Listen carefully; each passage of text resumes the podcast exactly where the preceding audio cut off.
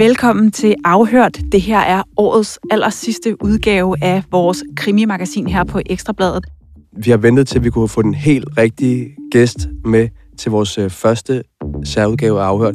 Og nu kigger jeg så over på dig, øh, Asa Thomsen. Du er, du er retsmediciner, og så har du forsket og kortlagt øh, alle drab fra 1992 til 2016. Og det, det virker lidt mærkeligt at fortælle dig det, fordi det ved du godt selv. Men øh, det til vores lyttere, så de også er med på, hvem det er, vi har, har med i studiet. Så velkommen til dig. Ja, mange tak. Det første, jeg, jeg, jeg tænker, du har svaret på det her en, en million gange, men, men der sidder sikkert mange derude og tænker, øh, retsmediciner, du er jo uddannet læge, hvorfor vælger man at blive retsmediciner? Normalt, når man folk vil være læge, så, så er det jo fordi, de gerne vil øh, forlænge folks levetid, eller øh, måske er der nogen, der vil have en, øh, en stor privatklinik øh, og tjene masser af penge. Men hvordan blev du retsmediciner? Øh, jamen, det er jo simpelthen øh, fascination af faget. Øh, jeg har altid syntes, at sådan noget som dødens detektiver i fjernsynet var spændende. Øh, det har jeg tit set sammen med min mor. Øh, og der husker jeg, han sag med en, der bed et æble, der havde skæve tænder. Og så kunne man ud fra æblet fange bankrøveren. Og det synes jeg var fascinerende. Og det er slet ikke øh, det, vi laver øh, hos os, men, men det har jeg egentlig synes var fascinerende. Og så i gymnasiet, der havde jeg biologi, og synes det var spændende. Og så læste jeg en bog, der hedder Af en retsmediciners bekendelse, som er en rigtig god bog, der handler om retsmedicin, men en masse røverhistorier i. Og så tænkte jeg, det kunne det være, at jeg skulle prøve at læse medicin, og så blive retsmediciner. Men er det den her jagt på gerningsmanden, der også driver dig i, arbejdet, nu du siger, du øh, så dødens detektiver, da du var lille? Nej, det er mere, det er faktisk, og det, det, det der stadigvæk er fascinerende ved faget nu, hvor jeg arbejder i det, det er sådan de små dagligdags mysterier. Øh, der foregår sindssygt mange ting, som folk ikke hører om, øh, med at finde ud af, hvad sygdomme folk døde af, eller vi har jo masser af personundersøgelser, det er jo cirka halvdelen af det, vi laver, og der er også nogle, nogle ting nogle gange, hvor man tænker, hvordan er det blå mærke øh, kommet? Øh, man får en forklaring på det, men man tænker, det kunne måske være opstået på en helt anden måde. Og en personundersøgelse skal vi måske lige forklare for vores øh, lyttere, hvad er? Ja, altså det er sådan en, en undersøgelse af en øh, levende person i øh, kriminalsager, øh, altså hvor vi hjælper politiet. Øh, det er sådan grovere voldsager, øh, slag, tramp, øh, spark, øh, slag med køller, øh, kvælning, skud, øh, er, er de sådan grove voldsager, der er, så er der øh, alle voldtægtssagerne, øh, og så kan der være nogle øh, brandstifter, for eksempel hvis folk har sat ild til et eller andet, man mistænker, at, at de har været i nærheden af noget ild, så kan vi kigge efter øh, forskellige ting, sod i næsen og, og brændte hår, og så har vi de sigtede i alle, i, i alle de her forskellige sager med vold også, som vi undersøger. Og herunder også øh, folk, der er sigtet for drab. Vi kommer tilbage til de levende patienter, personer, som du også beskæftiger dig med, men, men det, som jeg tænker, at du også bliver spurgt mest til normalt, det, det er jo det her med, øh, når du undersøger øh, afdøde personer, hvor at øh, døden skyldes, at de er blevet udsat for en, en forbrydelse, altså de obduktioner. Og i, i Danmark er det sådan, at man, man obducerer sådan lidt, lidt forskelligt. Det er, hvis unge mennesker dør uventet, og så er der også stadig narkorelateret dødsfald. Det, det ved jeg faktisk ikke. Er det, stadig, er det sådan et levn for gammel tid, eller hvorfor gør man stadig det? Jamen, det er jo en øh, bestemmelse, der blev lavet i 70'erne, da narkotika væltede ind over landet. Øh, så vil man gerne have styr på, hvad er det egentlig, øh, folk dør af, og, og kommer der nye ting til, man skal være opmærksom på. Øh, og der findes jo forskellige typer øh, øh, obduktioner. Jeg er ansat ved Aarhus Universiteter, og vi har, øh, vi har tre retsmedicinske institutter i Danmark, i Aarhus, Odense og København, og de hører alle sammen under universiteterne. Og der laver vi det, vi kalder retslægelige obduktioner. Det er ja, retsmedicinske obduktioner. Så findes der en anden type obduktioner, man foretager på sygehuset, som man nok især gjorde i gamle dage, men de findes øh, stadigvæk. Øh, men men øh, det tal øh, falder. Det er, hvor man mere kigger decideret efter hvordan har en kraftsygdom spredt sig. Øh, mens når vi har på de retsmedicinske institutter har med, med sygdomsdødsfald, og det er jo en, en stor del af de dødsfald, vi har med at gøre, der går det ud på at finde ud af, hvorfor de her øh, døde pludselig er uventet. Øh, altså det kan være folk, der har en hjerneblødning, eller en blodprop i hjertet, eller andet. Og hvor der så tit er en lille snært af noget mistænkeligt også, der gør, at vi bliver blandet ind i det. Hvor mange retsmediciner er der i Danmark? Og ja, jeg, jeg, vil, jeg vil skyde på en 30 20-30 stykker i hvert fald, der er uddannet. Jeg har ikke lige det præcise tal, så vi, vi er ret få. Øh, og så er der nogen, der ikke er, eller nogen, der er under uddannelse. Så under 40 vil jeg mene, øh, ikke at jeg sådan går og tæller det. Er der nogen speciel grund til, at jeg er så få, tror du? Jamen, det er bare mængden af arbejde. Øh, det er tilpasset. Hvis vi var flere, så ville vi ikke have nok at lave, tænker jeg. Men, men i hvert fald, altså den del, som, som vi jo, Camilla og jeg, vi ofte støder på øh, med, med dit arbejde, det er jo, når vi sidder nede i retten, og der bliver fremlagt øh, de her obduktionsrapporter, der viser, hvordan for eksempel en person er blevet, blevet dræbt, øh, og, og lægemiddelsundersøgelse, som du også nævner. Men, men kan du ikke prøve at tage os med helt ud fra sådan en, en sag starter? Altså, hvis der er et, et drab, og, og politiet er ude, finder en, øh, en, en død person, hvornår kommer du så ind i billedet? Vi retsmediciner, vi kommer ind i billedet, når, vi, når politiet står med et dødsfald, hvor de erkender, at der enten er tale om et drab, eller de øh, kunne mistænke, at der er et drab. Og der kan være forskellige ting. Det, du nævner med tegn på indbrud, kunne være, være en ting. Så lidt afhængig af, hvordan den afdøde øh, ser ud, om, det, øh, om man, man mistænker, der er sket noget, øh, så kan de så øh, øh, øh, rekvirere en findestedsundersøgelse. Og i første omgang øh, er det kriminalteknikerne, de ringer til. Øh, det er dem i de hvide og blå dragter, man ser på fjernsynet, øh, der går med mundbind. De får sådan øh, et varsel omkring sagen og, og disponerer så og, og, og, og kontakter os retsmedicinere. Så det vil typisk være en kriminaltekniker, der ringer til mig, hvis jeg har vagt, øh, og siger, at vi står med et dødsfald øh, i den og den by. Øh, og så en kort historie, som som regel er, ikke helt holder stik i sidste ende. Øh, men, men det kan for eksempel være, hvis der er en, der er stukket med kniv, så plejer der, man der have øh, de oplysninger øh, lige til at starte med. Øhm, og så vil vi jo så tage ud øh, aftale med kriminalteknikerne, at vi øh, tager med ud. Og kriminalteknikerne, det er sådan ligesom dem, der har, står for stedet, øh, hvis det er en lejlighed for eksempel. Så sørger de for, at øh, der bliver lavet en, en, en rute ind, så mig eller mine kollegaer kan gå ind og kigge på den afdøde, uden at sætte spor. Øh, så de skal jo kigge efter, er der, de kigger efter sådan nogle solaftryk. Ja, gør man stadig det? Tager de så også dit solaftryk, eller det, det ved jeg, man nogle gange har gjort? At man ja, jeg kan faktisk ikke mindes, at jeg har fået taget billeder af det, men øh, jeg kan huske tit, at Falk folk får taget billeder, ja. øh, fordi øh, det er jo ikke meningen, at jeg skal afsætte et solaftryk, øh, fordi det, altså der, der er det sikret, inden jeg kommer derind, men ellers så kunne de i princippet gøre det. Øh, og hvad, øh, altså, hvad gør du så, når du kommer ud? Så hvad helt lavpraktisk? Du, de laver en sti til jer, så I kan komme ind uden at og, øh, ja. Øh, gøre noget ved gerningsstedet, og, ja. og, og hvad, hvad gør du så? Jamen altså først uh, taler vi jo sammen om, uh, der får man uh, typisk en briefing fra, dels fra den lokale i kredsen, det kan være en indsatsleder eller en efterforskningsleder eller en, en tredje fra politiet. Og så fortæller kriminalteknikerne typisk, hvad de har fundet, uh, hvis de har fundet noget på vejen ind. Det kan være, de viser lidt billeder, det kan være, at der er noget, man skal være opmærksom på, at øh, på brændsteder, at, at, øh, at der er et sted, man ikke lige skal gå, fordi der er noget, der kan falde ned. Øh, og så ligger vi sådan en en lille plan, og det lyder altså meget. Vi snakker bare lige igennem, at, at nu går vi ind, og nu tager vi tøj på, og så, så når vi kommer ind, øh, altså vi er ikke nøgne, men, men ekstra tøj på. øh, tager de her heldragter på, som man også ja, ser på Ja, på som i øvrigt er det allersværeste ved det her job øh, med stigende alder. Altså det, det er nemt nok at få det første ben i, men det andet ben er utrolig svært. Øh, okay. Så der skal man lige lave lidt smidighedstræning. Men ellers så, så går vi ind og kigger på den afdøde, der bliver taget en masse billeder, og så er vi typisk øh, enes om, at der skal tørres nogle vatpinde forskellige steder, øh, på, hvor huden er, er, er, er blottet.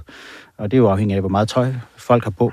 Og det er simpelthen for at hurtigst muligt at få sikret noget til DNA, så man kan koble en gerningsmand øh, eventuelt til, til det her offer, der ligger her.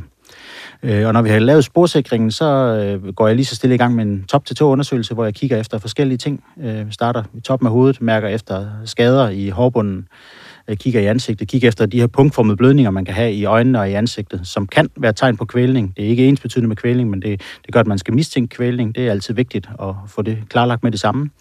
Og så ellers bare fra top til to, kigge efter, hvad skader der er, tæller cirka, hvor mange knivstik der er. Øh, man står jo tit i dårlige forhold. Nu er vi i et lidt mørkt studie her, for eksempel, med en øh, enkelt lampe, og det kunne typisk være sådan et sted her, øh, hvor øh, altså, det er svært at se tingene øh, ordentligt. Øh, så vi ved godt, når vi så er færdige, og jeg så fortæller om, øh, hvad jeg har fundet, at så er det med et vist forbehold. At vi skal have folk ind i ordentligt lys til en, øh, en, en grundigere undersøgelse i forbindelse med obduktionen.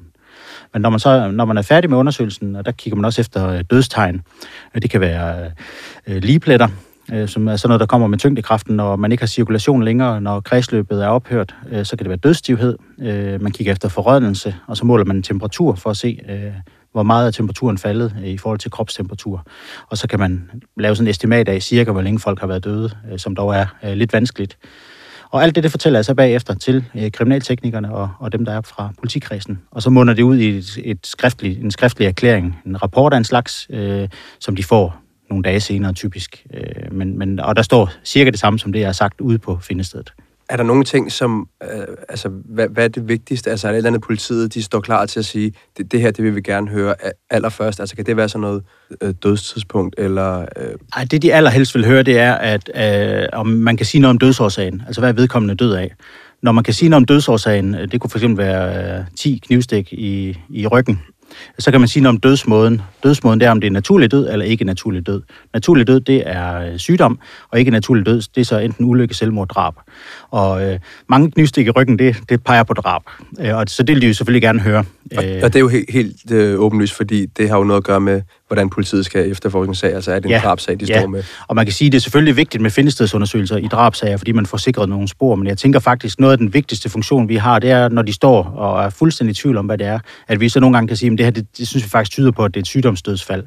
Øh, vi finder ikke nogen skader, der er ikke nogen tegn på kvælning. Nogle gange er det blodspor efter folk har haft blodstyrtning i forbindelse med enten mavesår, eller øh, det kan komme i forbindelse med skrumpelever, øh, typisk som følge af alkoholmisbrug. Og, og det, det er jo sådan noget, hvor så kan man komme ud i en lejlighed, og så er det hele Ja, det ser helt forfærdeligt ud. Ja, Fordi, ja, øh... ja. Og, og, og det er jo noget, som øh, erfarne efterforskere egentlig godt øh, ligesom kan, kan tage stilling til. Men nogle gange kan det være vanskeligt. Og der kan vi så komme ud og sige, at vi finder ikke, vi finder ikke noget sted, hvor det skulle bløde fra andet end fra munden. Øh, og, og det kan nogle gange hjælpe med, at, ligesom at man får, får øh, givet lidt ned igen. Ja, der er jo trykket på den store knap, når man har en findestedsundersøgelse. Der er sat mange ting i værk. Og kan vi stå øh, og sige, at noget det tyder på det drab, jamen, så skal der jo aktiveres en masse mennesker, der skal ud og afhøre og alt muligt andet. Mens hvis vi kan sige, at men umiddelbart ser det ikke ud til, at, at, at det er en traumatisk død, og det ser ikke ud til, at det skulle være, være ikke en naturlig død øh, umiddelbart, øh, så kan det jo være, at man plomberer sådan en lejlighed, og så venter til obduktionsresultatet med så at, at se, om man skal videre. Øh, det handler jo om, om ressourcer i sidste ende, kan man sige. Og når du så har lavet sådan en, en undersøgelse, en umiddelbar undersøgelse, hvor lang tid går der så, før du har det, det her fundne person foran dig på, på bordet og skal lave en obduktion? Ja, på obduktionsbordet. Altså findestedsundersøgelser foregår jo på alle tider af døgnet. Øh, måske en lille overvægt af, med de mørke timer, i hvert fald ved drabene. Øh, og der vil man så typisk obducere dagen efter, afhængig af hvad det er. Hvis det er et, et drab en, en, i weekenden, altså en, øh, natten til lørdag eller andet, og man har styr på, hvem gerningsmanden er, Øh, det kan være, at der er nogen, der har indrømmet det, og man har fået undersøgt gerningsmanden, så kan man godt vælge at vente til om mandagen med at lave det. Så der, hvor vi laver det, vi kalder akutte obduktioner, det er, når man står virkelig på bar bund, og øh, ukendt gerningsmand, øh, ukendt, øh, ukendt øh, hvad det egentlig er, det drejer sig om, eller, eller øh, at man står overfor, man skal vi sætte en kæmpe efterforskning i gang, fordi vi er i tvivl om, hvad det er, folk er døde af. Det kan være i forbindelse med branden, for eksempel. Der kan man godt være i tvivl om, er, er, er det en, der er slået ihjel, og så er der sat ild til. Så er det vigtigt at få lavet obduktionen, så vi kan kigge efter noget sod i luftvejene, blandt andet. Øh, så det er, nok, det er nok typisk der, vi vil lave en akut obduktion, altså lige efterfølgende øh, findestedsundersøgelsen. Ja, der er en kollega, der siger, at man ser bedst i, i dagslys, øh, så vi vil jo helst, vil jo helst lave obduktionerne i dagstid. Også så det ligesom kommer ind i en rutine. Øh, vi er jo øh, meget, meget hjulpet af, at vi har en rutine med at lave de her obduktioner. Det kører ind i en almindelig arbejdsgang. Laver man alt for meget om på det, jamen så, så skal man tænke sig for meget om, øh, og af den grund er det også godt at vente til dagstiden. Hvordan fungerer det så helt praktisk, øh, når du skal lave den her obduktion? Så har man, øh, du, du modtager jo selvfølgelig øh, livet af den her person, man har fundet. Og hvad, hvad gør du så derfra?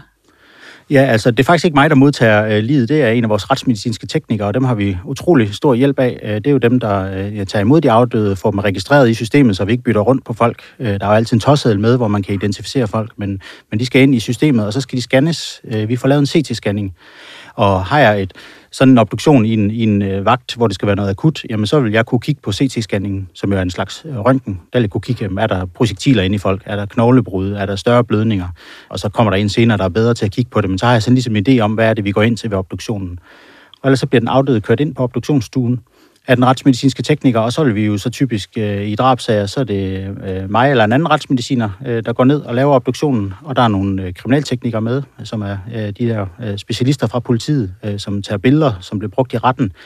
Øh, de kan hjælpe med at finde forskellige spor øh, på den afdøde, hvis det er en, der har været kørt ned af en flugtbilist, så kan de hjælpe med at, at få sikret nogle små lakrester og andet. Øh, I sager med skud, så kan de hjælpe med, at man får afduppet øh, øh, forskellige steder på den afdøde, øh, hvor man kan finde de her fænghættepartikler. Det er det, man sådan populært kalder krudtslam. Men det er egentlig noget fra, ned fra bunden af patronen, øh, når den bliver affyret, at der sådan kan flyve rundt i, i rummet. Øh, og der, der kan det være vigtigt at vide, hvor der er mange fænghættepartikler. Det kan tyde på, at en person måske har holdt en pistol på en speciel måde. Det siger, siger det også noget om afstanden hvor, hvor tæt øh, gerningsmanden har været på? Ja, det er mere krudtslammet. Jeg ved faktisk ikke med fingerhættepartikler. Der er vi over i det kriminaltekniske. Det, det vi snakker om hos os, det er, at vi har med den afdøde at gøre, og så alt det, der er øh, ja, øh, med våben og, og ting i omgivelserne, det er kriminalteknikerne. Men der, hvor vi er blandt andet i det med skud, der er det, der er det så krudtslammet. Det er det, der kommer ud af selve løbet. Øh, de andre fænghættepartikler, de kommer ud øh, øh, længere nede i, i pistolen eller revolveren, eller hvad det nu er. Øh, ja, de kommer nok også ud af løbet i virkeligheden. Men, men, men det, man kigger efter med krudtslam, eller det, vi kalder krudttatovering og sod, øh, det er, at man kigger omkring en skudlæsion. Hvis man er tæt nok på, når man, øh, våbnet er tæt nok på, når man bliver skudt, så kan man blive ramt af sod og af krudt. Afhængig af, hvor langt væk man er, så får det sådan større eller mindre diameter, de her afsmitninger, der kommer. Og det er så det, vi kan måle, og så kan kriminalteknikerne, øh, dem der er våbenspecialister, de kan så prøveskyde med enten det samme våben eller et lignende våben, og så lignende øh, ammunition, og så kommer de med den her lesion øh, med det her våben, øh, der tyder det på, at den øh, er affyret med den her afstand. Hvor tæt, altså, fordi når vi jo så øh, hører de her ting, når de når retten, så er det jo altid sådan noget med, I tager mange forbehold for konkurrerende dødsårsager, som, som jeg ved, du kalder det. Altså, hvor, hvor meget skal der til, før du kan sige sådan 100% hvad en, hvad en dødsårsag er? Jamen, altså, der kan man snakke om, øh, det vi taler om, der er der et, et, det vi kalder et fysisk substrat på den der dødsårsag. Altså, er der, et, er der et hoved, der er rykket af, jamen, så er der noget, vi kan stå og kigge på. Men det hoved, det mangler. Det må man kunne dø af. Øh, og der skal man så tage stilling til, er, var personen i live, da det hoved blev rykket af? Eller er det noget, der er sket efterfølgende? Der vil man kigge efter blødning, øh, for eksempel. Øh, en anden ting kunne være et kniv, kniv i et hjerte. Øh, jamen, det ved man, at det er farligt. Øh, og det er til at se. En hver idiot kan se, at der er stukket ind i et hjerte. Øh, så der er man sikker på dødsårsagen, hvis der ikke er konkurrerende dødsårsager. Øh, og der, det, det er så der, vi kigger efter, efter om der er blødning eller ej. Øh, teoretisk set kunne man jo godt blive stukket med kniv, mens man lå og var død af en forgiftning. Øh, så vi skal lige have det med, at vi også er sikre på, at de har været i live, da det her er opstået, for at vi kan sige, at det er en dødsårsag. Så er der andre ting, øh, øh hvor man kan være i tvivl. Altså det kan være for eksempel, hvis man har meget overforkaldning i hjertets kranspulsår. Det er det, der kan føre til en blodprop i hjertet. Selve blodproppen i hjertets kranspulsår kan man godt se som regel. Øh, men det er ikke altid, man kan se reaktionen i vævet på det. Der skal man have haft det i nogle dage. Så for at man øh, med helt sikkerhed øh, kan sige, at, at, at det er det, der har forårsaget døden, jamen, så skal man være sikker på, at der ikke er, er andre ting, øh, for eksempel. Og et klassisk eksempel vil være nogen, der har meget overforkalkning i hjertets kranspulsårer, som, hvis man ikke fandt andre ting, ville være noget, de kunne være døde af. Øh, fordi det er, det er sådan, det er, at vi kigger efter konkurrerende dødsårsager. Sådan en person kan jo godt være skudt. Og, øh. og, og de der ting, de, de spiller jo en enorm rolle, når en, når en retssag kører, fordi det kan jo for eksempel være forskellen på, om en person bliver dømt for, for drab eller usømmelig omgang med lige, altså har, øh, har personen været død i, i forvejen. Det, det kan der jo være eksempler på, at, ja, at, at ja, folk de... Ja, det er øh, noget rimelig sjældent, men, men ja, det findes der. Øh, og, og så er det måske, de ikke ender så meget i retten, afhængig af, hvad det er, de har gjort ved den afdøde, selvfølgelig. Der er jo også eksempler på, at, man, at personen er død og er blevet udsat for noget vold, men så er det jo faktisk noget andet, for eksempel øh, noget i hjertet, eller en spring mildt, eller et eller andet, der gør, at, man, at, at, at personen han, øh, han, han afgår ved døden ja, altså, øh, under det overfald. det, vil, det vil øh, stort set altid vil, vil det være et traume, der gør det, medmindre man har en eller anden helt speciel øh, infektionssygdom eller noget. Altså der, hvor vi kender det, især det er ved, ved, ved sager, hvor en person har for eksempel en, en svulst i hjernen, og den i forbindelse med noget tumult øh, får personen så en hjerneblødning. Øh, og der kan, man, der kan det være svært at sige, øh, selvfølgelig kan det tumult have haft noget med at gøre, at den begynder at bløde, men man, kan også, man ved også, at en del hjernetumorer, de, øh, eller hjernesvulster, de begynder at bløde af sig selv. Og der kan det jo være vanskeligt, hvis man skal lade tvivlen øh, komme øh, øh de tiltale eller sigtede til gode. Så kan man jo godt være i tvivl om, om det er det ene eller det andet. Men ellers så det, kan vi sådan som regel godt se forskel på traumer og ikke-traumer. Øh, så kan man diskutere, øh, meget øh, ældre mennesker kan måske dø lettere af nogle traumer, end, øh, en yngre mennesker vil gøre. Og der kan vi nogle gange se nogen, der ikke, hvor man tænker, at det her havde en øh, ung person nok overlevet, mens den her øh, gamle dame, hun har så ikke overlevet det. Øh, men det er jo så retten, der tager stilling til, hvad man skal lægge vægt på der. Og, og generelt er det jo sådan, at man vælger jo selv sit offer. Så hvis man vælger at slå på en, en gammel person, jamen så tager man jo med øh, alle de ting i sin beregning, når man slår, hvis man laver sådan en, at, at, at der kan ske ting.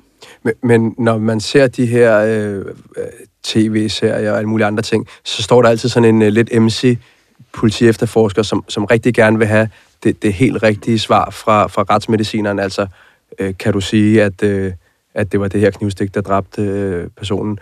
Er det også sådan i virkeligheden?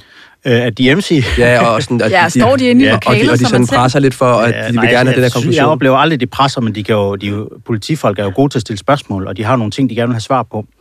Øh, jeg er da sikker på, at de tit føler, at, at om vi ikke godt lige kunne sige det lidt mere tydeligt, men vi, vi har jo nogle faglige forbehold, vi altid tager. Øh, så det, det kommer jo af et eller andet, det der er i fjernsynet. Jeg oplever aldrig, at de sådan siger, at man skal sige nogle ting, sådan, men, men de kan jo stille nogle, nogle detaljerede spørgsmål omkring, og det er jo typisk i, i de sager, hvor man øh, er i tvivl om, hvad folk egentlig er døde af. Øh, eller det kan være noget med dødstidsbestemmelse, at, at de kunne godt tænke sig et lidt snævere interval. Vi giver et ret bredt interval, hvis vi overhovedet giver noget, øh, når vi siger noget omkring dødstidsbestemmelse. Og der, der kan de jo af hensyn til efterforskningen godt nogle gange tænke sig, eller meget ofte godt tænke sig, at vi kunne sige lidt mere øh, præcist omkring tingene.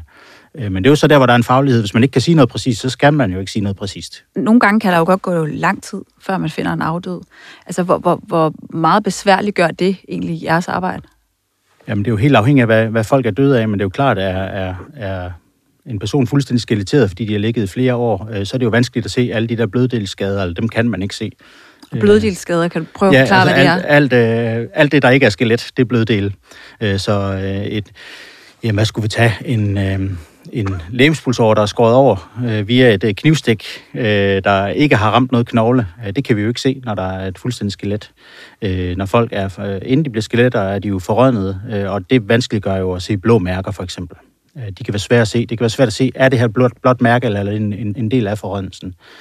Men selv med nogen, der er meget, øh, øh, meget forrådnet, der kan man jo sige en masse ting om, hvad de ikke er døde af. Og det hjælper jo også øh, tit. Altså øh, hjerneblødninger øh, vil man kunne se, hvis de var der, selvom folk er meget forrådnet. Hvor, hvor tit sker det, at du bliver sådan meget overrasket over øh, det, du finder i forhold til det, du har fået at vide? Altså for eksempel, og nu, nu ved jeg godt, du har jo øh, sagt inden programmet, at vi skal ikke snakke om konkret, konkrete sager, men, men øh, her for et par programmer siden, der talte vi om en sag, hvor der var en person, man mistænkte, var blevet skudt i benet, men så var det simpelthen, fordi han har fået så svære øh, slag med en hammer. Altså man, man havde troet, at det, det var så øh, alvorligt, så det var, det var skudlesioner. Hvor, hvor tit finder du et eller andet, der, der er helt overraskende for dig?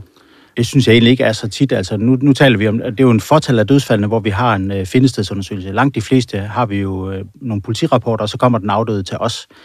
Og der kan det jo være nogle gange, at der ikke er nogen oplysninger om, at de er faldet, for eksempel. Og, og så kan man ved obduktionen se, at der er masser af tegn på, at de er faldet med kraniebrud og andet. Det er sådan det, jeg lige kan komme i tanke om. Men ellers har vi nogenlunde, der er jo masser, der har kigget, øh, eller haft med sagen at gøre, inden de ender hos os, så det er egentlig ikke så tit, at vi finder noget sådan helt, helt mystisk. Lige det der med skud og, og, og stumpe traumer, altså det er sådan velkendt, at, øh, at får man nok stumpe traumer i hovedet, nu var det, var det ben, du nævnte, ja, men, men altså nok stumpe traumer i hovedet, så kan det være svært at se, om folk er skudt eller ej. Der skal man lige have min scanner, for at se, om der er nogle projektiler i dem. Øh, det, det er velkendt, at det kan, man, det kan man godt komme til at blive snydt af altså hvad er sådan det næste skridt? Nu siger du, der har været den her udvikling. Er der et eller andet, vi står lige over for at kunne, øh, kunne afklare, eller er der et eller andet, du personligt godt kunne tænke dig at sige, altså hvis vi på et tidspunkt kan det her, så, så kommer vi et endnu længere skridt?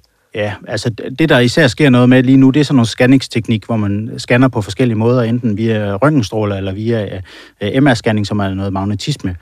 Der er vi nok mere over i nogle sygdomsting. Øh, jeg så lige her i weekenden, havde vi sådan et, øh, et, et møde, der handlede om, om blandt andet nye teknikker. Altså der er noget af det, de kan med det her MR-scanning, det er, at øh, de viste en skudsag, hvor de faktisk kan vise øh, i hjernen de enkelte øh, nervefibre, der er gået i stykker i forbindelse med sådan en skud gennem hovedet. De kan faktisk også lave, og det lyder helt sindssygt, men de kan lave en retskemisk undersøgelse, delvis screene for forskellige stoffer via en scanning, altså uden at have nåle i folk eller noget som helst, og tage blod ud, så kan de faktisk øh, screene og, og sige noget om, øh, hvilke stoffer der kan være i folk. Hvordan gør man det? Spreder man så noget ind og følger det i banerne, eller hvad, altså, hvordan det var, det? Var lidt, det? det var lidt kedeligt selv præsentationen, så jeg hørte ikke helt vildt meget efter, men jeg, fang, jeg fangede, at de... Nej, jeg tror ikke, de sprøjter noget ind. Som jeg forstod det, så scanner de bare med en eller anden helt vildt dyr scanner, de kun har nede i Schweiz, og så kunne de gøre de her ting. Men det er sådan en ting, det, det er sgu da skide smart, hvis man kunne det ud i fremtiden. Øh, vi vil jo helst lade være med at, at, at, at lave indgreb på folk ved at, at tage blodprøver og andet. Øh, så der kunne være noget. Ellers så det, jeg går og drømmer om, at vi kunne finde ud af, det var noget omkring kvælning, at man kunne, kunne man få en blodprøve, der kunne sige, at man var kvalt, kunne det være rigtig, rigtig rart. Øh, kvælning er vanskeligt at have med at gøre, fordi de skader, der er i forbindelse med kvælning, det er noget, man, øh, ja, man har de skader, og det kan tyde på, at man er kvalt, men man kan også have dem uden at være, være død af en kvælning. Øh, så, så det kan faktisk være lidt svært at have med at gøre, og der, der er jo nogen, der jagter forskellige øh, tegn på, øh, om man kan det, at folk har manglet ild i deres hjerne øh, på en, under specielle forhold, for eksempel. Spændende. A- altså, vi, øh, vi snakkede også om det i, øh, i starten, at du udover, når du er ude og lave de her øh, obduktioner og, øh, og ting, der ender i retten, øh, så har du også forsket og gennemgået alle de her drab fra 1992 til 2016. Hvor, hvorfor har du lavet sådan en, en kortlægning af de drab? Øh, ja, altså der er flere grunde til det. Øh, det er jo drab i, i 25 år, øh, og den seneste undersøgelse, vi har øh, inden for retsmedicin i Danmark, den, er, den går fra 1946 til 1970. Så det er jo sådan på tide at ligesom se øh, på, øh, ja, hvad fund har man i forbindelse med, med drab ved knivstik for eksempel. Det er jo den ene grund. Øh, en anden grund er, at det faktisk er svært at få officielle tal på de her drab. Altså man kan godt søge dem op i dødsårsagsregisteret, men det er, ikke et, det er ikke et sikkert tal, der er der. Dødsårsagsregisteret er baseret på øh, dødsattester, og dødsattester det er, det er et stykke papir, man udfylder til statistik, når en person er død. Desuden i den statistik er det blevet sådan, at man kun kan se, hvor mange der er slået ihjel, altså hvor mange drab der har været, og øh, om det er mænd eller kvinder. Øh, der er ikke, så vidt jeg er orienteret, nogen, øh, og det kan godt være, der også er på alder, men der er ikke noget ud omkring metoderne. Man kan faktisk ikke slå op, hvor mange der er slået ihjel med kniv. øh, og hvor mange der er slået ihjel med skud for eksempel. Det kan man ikke slå op nogen steder. Og måden at og så kunne få de tal på, det var ved at gennemgå de her obduktionserklæringer fra alle drab ja, fra 92 til 2016, som og, jeg så har læst igennem. Og var der noget i den gennemgang? Altså, du, du har jo kigget på dødsmetoderne. Er der noget, der har overrasket dig i den forbindelse? Øh, ja, både ja og nej. Altså, det er jo meget specielt at få det på tal. Øh, jeg havde jo sådan en idé om, øh, inden jeg gik i gang med det, cirka hvordan øh, landet lå omkring de her ting. Det er jo 1417 drab, øh, og jeg tror ikke, jeg var meget mere end igennem 100 af drabene, før jeg sådan kunne begynde at ane de forskellige kategorier, de falder i. Øh, og, og, og det vidste jeg også godt fra, at jeg havde læst om det, og, og, og også fra mit eget arbejde, at, at rigtig mange af drabene foregår jo i, jo i familien. Jeg tror, det er 43 procent eller sådan noget af alle drab øh, foregår faktisk indenfor øh, med folk, der er i familie med hinanden. Øh, langt de fleste af dem er, er partnerdrab, og der var det også ret tydeligt at se, at det oftest var kvindelige ofre. Øh, det er sådan, at øh, kvindelige ofre, der er det omkring 75 procent, der er slået ihjel inden for familien. Og blandt de kvindelige ofre, der er det 56 procent, der er slået ihjel af en nuværende eller tidligere partner, øh, det vi kalder partnerdrab. Og typisk i forbindelse med, at øh, de går fra hinanden, eller hun går fra ham, vil det nok typisk være jo. Øh, det var sådan den ene store gruppe, der var, det her i, på kvinder i familien og særdeleshed partnerdrab. Så der er rigtig mange, to tredjedel af offrene er jo mænd, og rigtig mange af mændene bliver slået ihjel i forbindelse med sådan noget, man kunne kalde det drugt tumult eller ballade på gader og stræder i forbindelse med nattelivet. Det er en ret stor gruppe. Øh, Og det, det ja, og det, det vidste jeg også godt, men det var, det var interessant at se tallene. Øh, så tror jeg måske, jeg blev en lille bitte smule overrasket over øh, drab inden for kriminelle miljøer. Øh, det havde jeg forventet nok lå på en 20 procent eller sådan noget, men det er faktisk kun omkring 7 procent af alle drab, der er inden for kriminelle miljøer. Og det er jo faktisk sager, vi hører ret ofte om. Ja. Øhm, har du egentlig en teori om, hvorfor, hvorfor det er dem, der lige når ud i ja, offentligheden? Altså, jeg har gået, det har jeg selvfølgelig gået og tænkt lidt over, øh, men det, I eksponerer det jo i, i, i jeres øh, avis og på nettet hver eneste gang, der er skyderier i gader og stræder, fordi det er noget, der optager folk. Folk kan høre det, de ser, de ser sirenerne. Øh, det gør jeg også, selvom der ikke bliver ramt, fordi det er jo alvorlige sager og utryghedsskabende, øh, det her. Så det får masser af eksposition øh, eller eksponering. Øh, og, og politiet er nok også flinkere til at gå ud og spørge, om er der nogen, der har set noget? Er der nogen, der har set en, en dynjagt på en scooter øh, sus afsted, øh, frem for når det er drab øh, på en stille villavej, hvor det er manden, der har øh, dræbt konen i sofaen. Øh, der har politiet styr på sagen og er, er forholdsvis øh, tilbageholdende med at gå ud og spørge om ting, fordi det ikke er nødvendigt. Og man nok også tænker, at, at, at det rager ikke andre mennesker. Ja, altså, altså det her med, at øh, hvis man hvis gerningsmanden sidder i sofaen ved siden af, så er der ikke nogen grund til, at politiet går ud og efterlyser ham, eller Ja, lige nøjagtigt, ja. ja eller, man, eller man har anholdt øh, manden, og han har tilstået, at han har gjort det, for eksempel, ja. Og det, og det er måske også bare et mere fremkommeligt miljø, hvis, hvis man kommer til et partnerdrab, så kan der måske være nogen omkring kvinden, der kan sige, ja, at hun har, har længe følt sig truet, hvorimod hvis det foregår i banderegi, så, så er der jo bare et, et lidt mere lukket øh, miljø omkring sådan ja, en gerning. Ja, og så er det jo også de her øh, i kriminelle miljøer, man kan jo snakke om organiserede kriminelle miljøer, og, og så mere organiserede. I hvert fald det i de mere organiserede, det kommer også sådan i bølger. Så det er jo noget, hvor der så er sindssygt mange skyderier lige pludselig, også selvom der ikke er nogen, der bliver slået ihjel. Og det, er nok, det tænker jeg også, der, der, må de, der fylder det massivt i folks bevidsthed, vil jeg tro. Kan man sige noget om øh, de forskellige øh, drabsmetoder, der bliver brugt? Øh, altså jeg forestiller mig, at øh, når unge mænd de bliver øh, dræbt i, i nattelivet, så er det meget sådan noget med, med, med knivstik og øh, partnervold. Det kunne måske være kvælning. Er, er det sådan en Ja, det er ikke helt skævt, men heller ikke helt rigtigt. Altså, øh, partnerdrabene, øh, når kvinder bliver slået ihjel der, så bliver de slået ihjel på egentlig alle øh, måder. Der er sådan de fire hyppigste metoder, som står for 95 procent af alle drabene. Det er øh, skarpvold, som er det hyppigste, og så er der skud, som er det næsthyppigste, det er omkring 22 procent. Skarpvold, det er 33 procent. Så er der stumvold, det er omkring 21,1 procent, og så kvælning ligger omkring 17-18 procent. Og de, samlet set står de for 95 procent af alle drabene. Og inden for partnerdrab, når kvinder bliver slået ihjel, så bliver det egentlig slået ihjel på, på alle metoderne. Men, men en lille overvægt af kvælning, øh, kvælning og skarp vold, men de andre kommer nu øh, tæt efter. Øh, når mænd bliver slået ihjel ved, ved partnerdrab, så er det typisk med kniv.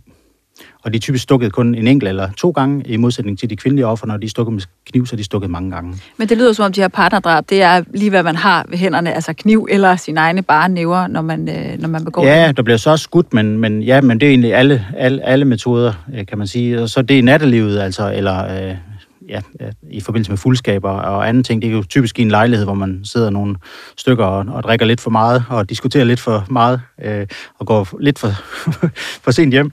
Øh, der, der er det rigtigt, der er det typisk sådan et enkelt knivstik eller, eller, eller bank. Og en del af de bank er noget at gøre med, at man, man er egentlig op og slås, og så får den, den ene slået den anden øh, så hårdt, at vedkommende går i gulvet. Og, og i forbindelse med det får de, øh, kan de få en hjerneblødning, øh, der skyldes selve faldet. Øh, men når vi kigger på det rent medicinsk, så, så er det jo, så var vedkommende ikke faldet og slået hovedet, hvis de ikke har fået en på hovedet. Så af den grund hører det under kategorien drab i, inden for den sådan medicinske definition af det. Og der har jo været færre, altså der, der sker færre drab. Det er jo ja. også noget af det, din, øh, din undersøgelse den har, har kortlagt. Hvorfor er det... Øh, det er jo lidt overraskende. Det er jo ikke fordi, der, der sker færre episoder, men fordi man er blevet bedre til at behandle folk? Ja, men det er nok en kombi af ting, og jeg kan jo ikke helt svare fyldesgørende på det, fordi jeg kigger kun på dem, der er døde, men, men der er et fald i antallet af drab fra omkring, lad os sige, faktisk helt op til omkring 80 øh, personer om året i starten af perioden, og så ned til, jeg mener det var 2012, hvor der var færrest, der var der vist 29 registrerede drab, så det begynder at gå lidt op igen, men, men der er sådan en klar tendens til, at det falder. Øh, og det kan skyldes mange forskellige ting. Øh, det, jeg har kigget på, det er blandt andet, hvad betyder bedre behandling. Og der jeg kiggede på, på de, var det 428, der er dræbt, øh, hvor de har et eller flere knivstik mod hoved, hals, bryst, bu eller ryg. Øh, og der kigger man på øh, det fald, der sker inden for dem, for der sker et fald inden for den øh, kategori. Hvor deler den så op i forhold til, om der er få stik eller mange stik. Og, og det, jeg har kigget på, det er, at jeg har kigget på den gruppe, der er, hvor der er et stik, og, og det falder. Det falder parallelt med, med øh, faldet generelt inden for stiklesioner. Og så det, hvor der er stukket mere end en gang, øh, det hopper danser fra år til år, men når man laver statistik på det, så ændrer det sig faktisk ikke. Så jeg kigger noget på overlevelsestid, og hvor, hvor, hvor meget øh, ivrigere man er blevet af at få folk på operationsbordet. Og ud fra det kan man sådan samlet sige, at hvert fald inden for øh, drab med stik, øh, der, der må øh, en del af det fald, og, og måske meget af det, øh, kunne tilskrives, at, at man er blevet bedre og hurtigere til at behandle. Vi har alle sammen mobiltelefoner, kan meget hurtigere få hjælp. Ambulancen kommer hurtigere ud. Øh, der kan være en helikopter, der kan komme og redde en, øh, afhængig af, hvor man er henne. Inde på sygehuset står de klar og ved godt, hvad rækkefølge de skal gøre tingene i. Det, man, det har man optimeret meget mere, i, specielt i de store byer, øh, igennem den her periode. Øh, det kan også være, at det er blevet øh, øh umoderne at stikke en enkelt gang. Øh, det kan jeg jo ikke se. Så øh, der er en, der øh, er, er i gang med at kigge på det. Dem, der overlever, for at se med knivstik, har vi flere af dem så, hvor de overlever? Øh, og har de flere, flere flere skader af dem, der overlever? Øh, det kunne være interessant at kigge på. Kan, kan man egentlig sige noget om også øh, en eller anden form for sådan brutalitet, der ligger bag de her drab? Altså for eksempel i, i, i rock- og bandemiljøet, som vi jo også beskæftiger os med, der er der måske lidt en, en tendens af, at der kunne være flere sådan deciderede likvideringer, altså gør folk det mere ordentligt, hvis man skal bruge det ord, når, når, når, de, øh, når de tager folk af, af, af dage? Øh, altså, det, det er faktisk ikke noget, jeg har kigget på som sådan, øh, fordi øh, alle dem, jeg har kigget på, er jo døde. Øh, så der er jo, der er jo, der er jo en, øh, der er jo en øh, bias i det. Øh, så det, det vil jeg faktisk ikke kunne, det vil jeg ikke kunne øh, fange i mit projekt. Øh, jeg, det er ikke lige mit, udenbart mit indtryk, at, det er, øh, at der er flere af den type. Jeg synes, at de har været jævnt øh, gennem årene, men det kan være, at det kommer i bølger.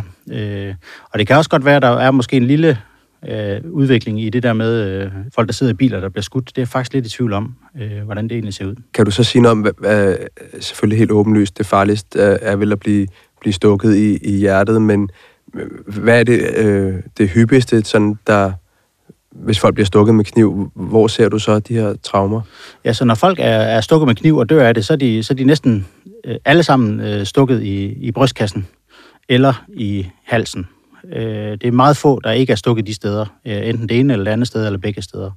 Øh, og det kan være sådan noget som hjertet, der bliver ramt, øh, eller en stor halspulsåre. Øh, lidt afhængig af, hvad type sag det er. Øh, så det er sådan det typiske, man ser, ved, når folk bliver stukket. Altså, så rammer det hjertekarsystemet øh, på en eller anden måde. Øh, det kan også være, at lungerne klapper sammen, som, og det er sådan en medvirkende dødsårsag. Øh, mens ved skuddene for eksempel, de er ramt i hovedet eller i brystet, øh, typisk. Enten eller, nogle gange begge dele. Øh, og lidt afhængig af, hvad der er, der er skudt med. Øh, der, er nok en, eller der er en tendens til, at dem, der er skudt tæt på, øh, og der er skudt i hovedet, øh, det er ofte noget havlgevær, der er skudt med, og det er inden for familierne, øh, de har været brugt. Der er et fald på alle de fire hyppigste metoder af, af drab øh, over årene, og der er selvfølgelig forskellige årsager til det fra, fra metode til metode. overordnet set kan man sige, at det kan være, at folk ikke er så voldsomme mod hinanden, eller man er blevet bedre til at, at redde hinanden. Øh, men i skuddene, når man kigger på dem, øh, drab ved skud, det fald, der er, så falder det faktisk sammen med et fald inden for drab i familien.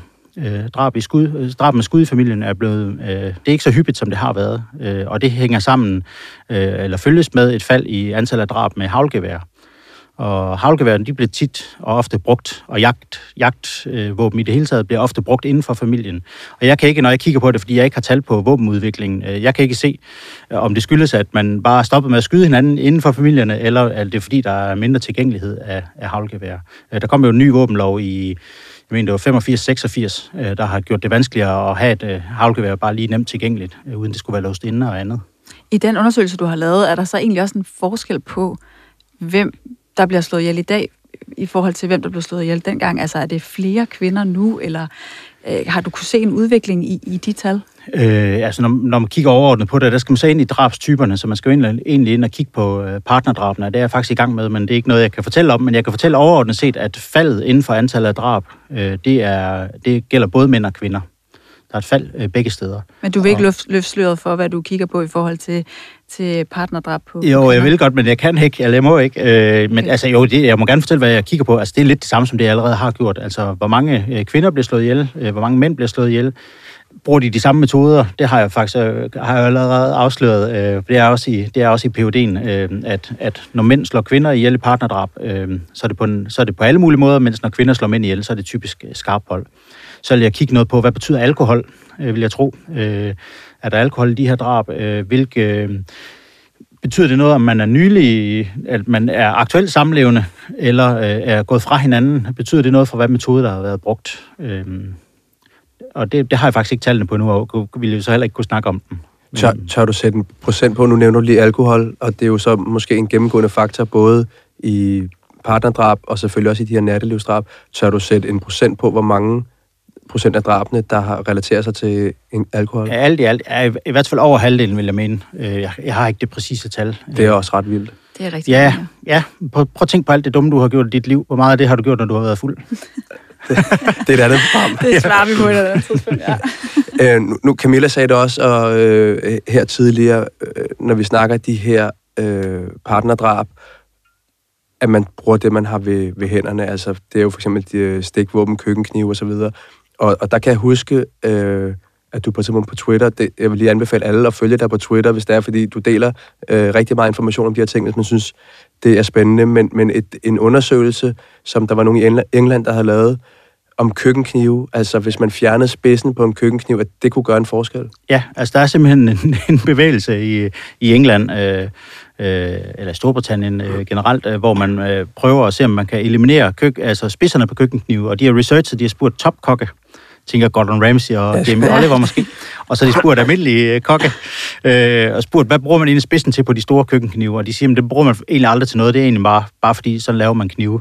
Øh, oprindeligt brugte man jo spidsen, fordi man ikke havde opfundet gaflen. og den er så blevet hængende, den spids der. Og der er faktisk lavet en, altså, og der har været skrevet artikler i uh, fine tidsskrifter, det der hedder British Medical Journal, omkring det her, uh, hvor de advokerer for det. Det lyder helt tåbeligt, men det giver jo egentlig, det giver da god mening. Uh, jeg, jeg er bare ikke sikker på, at, uh, at det har så stor betydning, om man ikke folk finder en anden måde at slå hjælp på. Og så har de lavet en knivserie med det, som, som er helt vildt grim. Øh, så der, ja, jeg er ikke sikker på, at de får, får solgt den. okay. Hvad med, øh, jeg synes engang, jeg har hørt sådan noget med, at, altså folk, der sådan, hvad skal man sige, træner til at slå ihjel med knive, at de bruger mere sådan noget med at, at slashe, altså, altså skære. Ja, snitlesioner.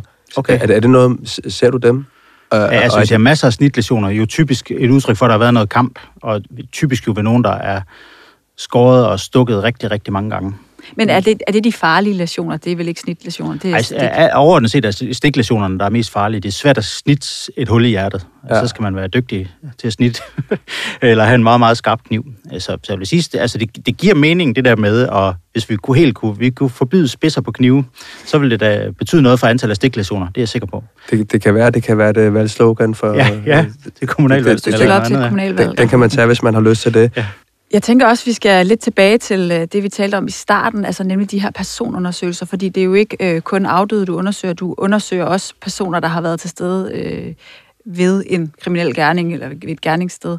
Altså, kan du ikke prøve at fortælle, hvordan fungerer det egentlig, øh, når, når du skal lave sådan en personundersøgelse? Jo, altså lige nu er der en eller anden, der har vagt øh, på mit institut, øh, det er i Aarhus, og herovre i København er der, øh, og i Odense er der nogen, der har vagt. Og der kan politiet så ringe, når de har øh, grove voldsager, ligesom de ringer med findestedsundersøgelserne så kan de ringe og, og få øh, at begære sådan en, øh, en personundersøgelse.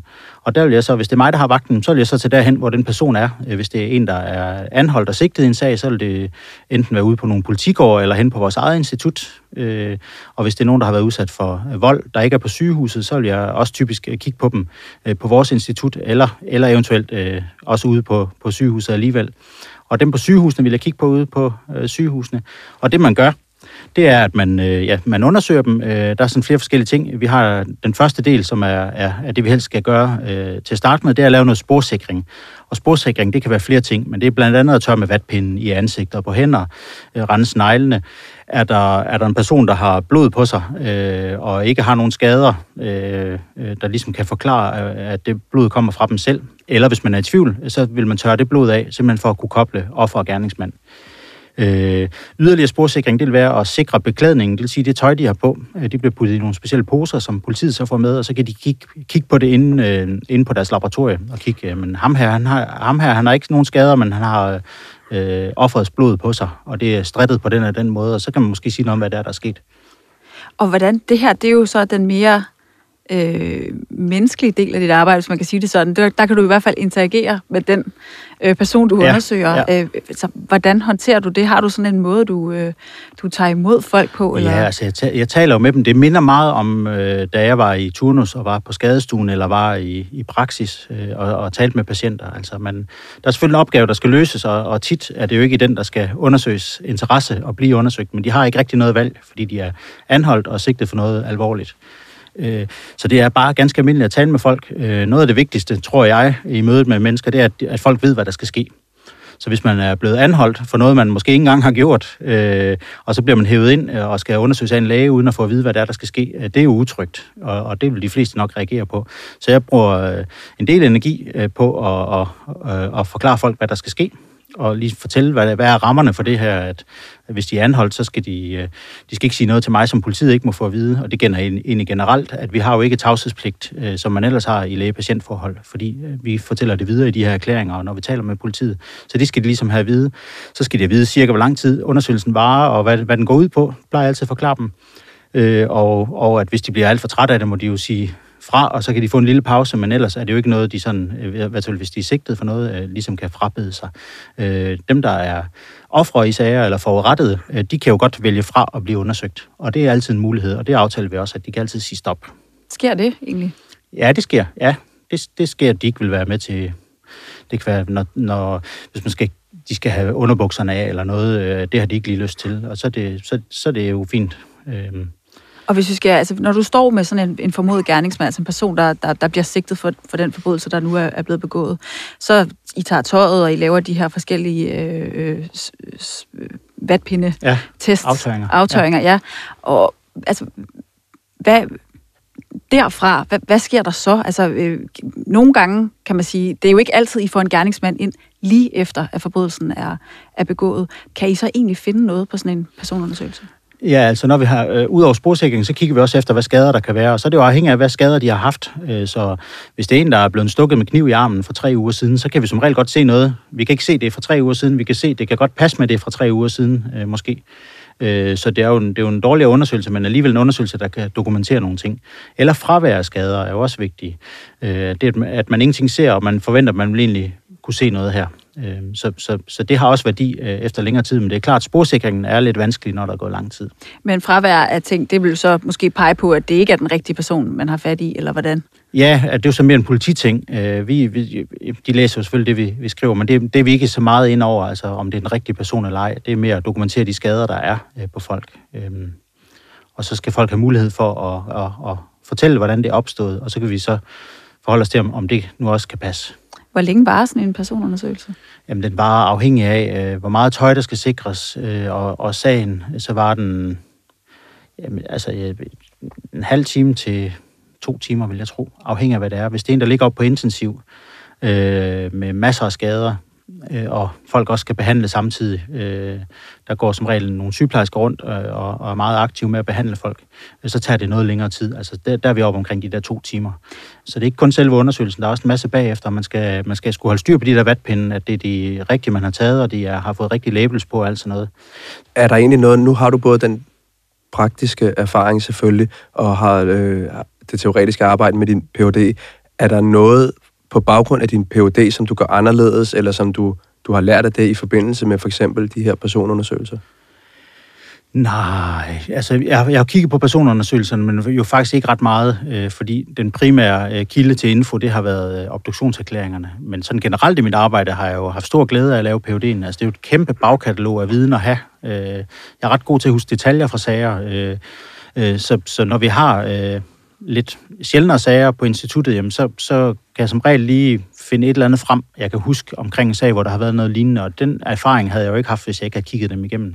Så det er nok det væsentligste. Så synes jeg, det er rigtig rart at have, og det er jo så tilgængeligt for alle nu, at have den faktuelle viden om, hvordan er de her drab fordelt på metoder, og hvor, hvor, hvor tit er folk stukket i brystkassen i forbindelse med, med, med, med drab. Øh, det kan man jo bruge nogle gange til, når man har sager, hvor folk øh, er levende, øh, der kan man jo så sige, jamen, hvor, tit, hvor tit har vi haft drab, hvor folk er kun er stukket én gang? Eller kan man dø af et enkelt stik i leveren? Øh, er det, har vi set det før? Øh, ja.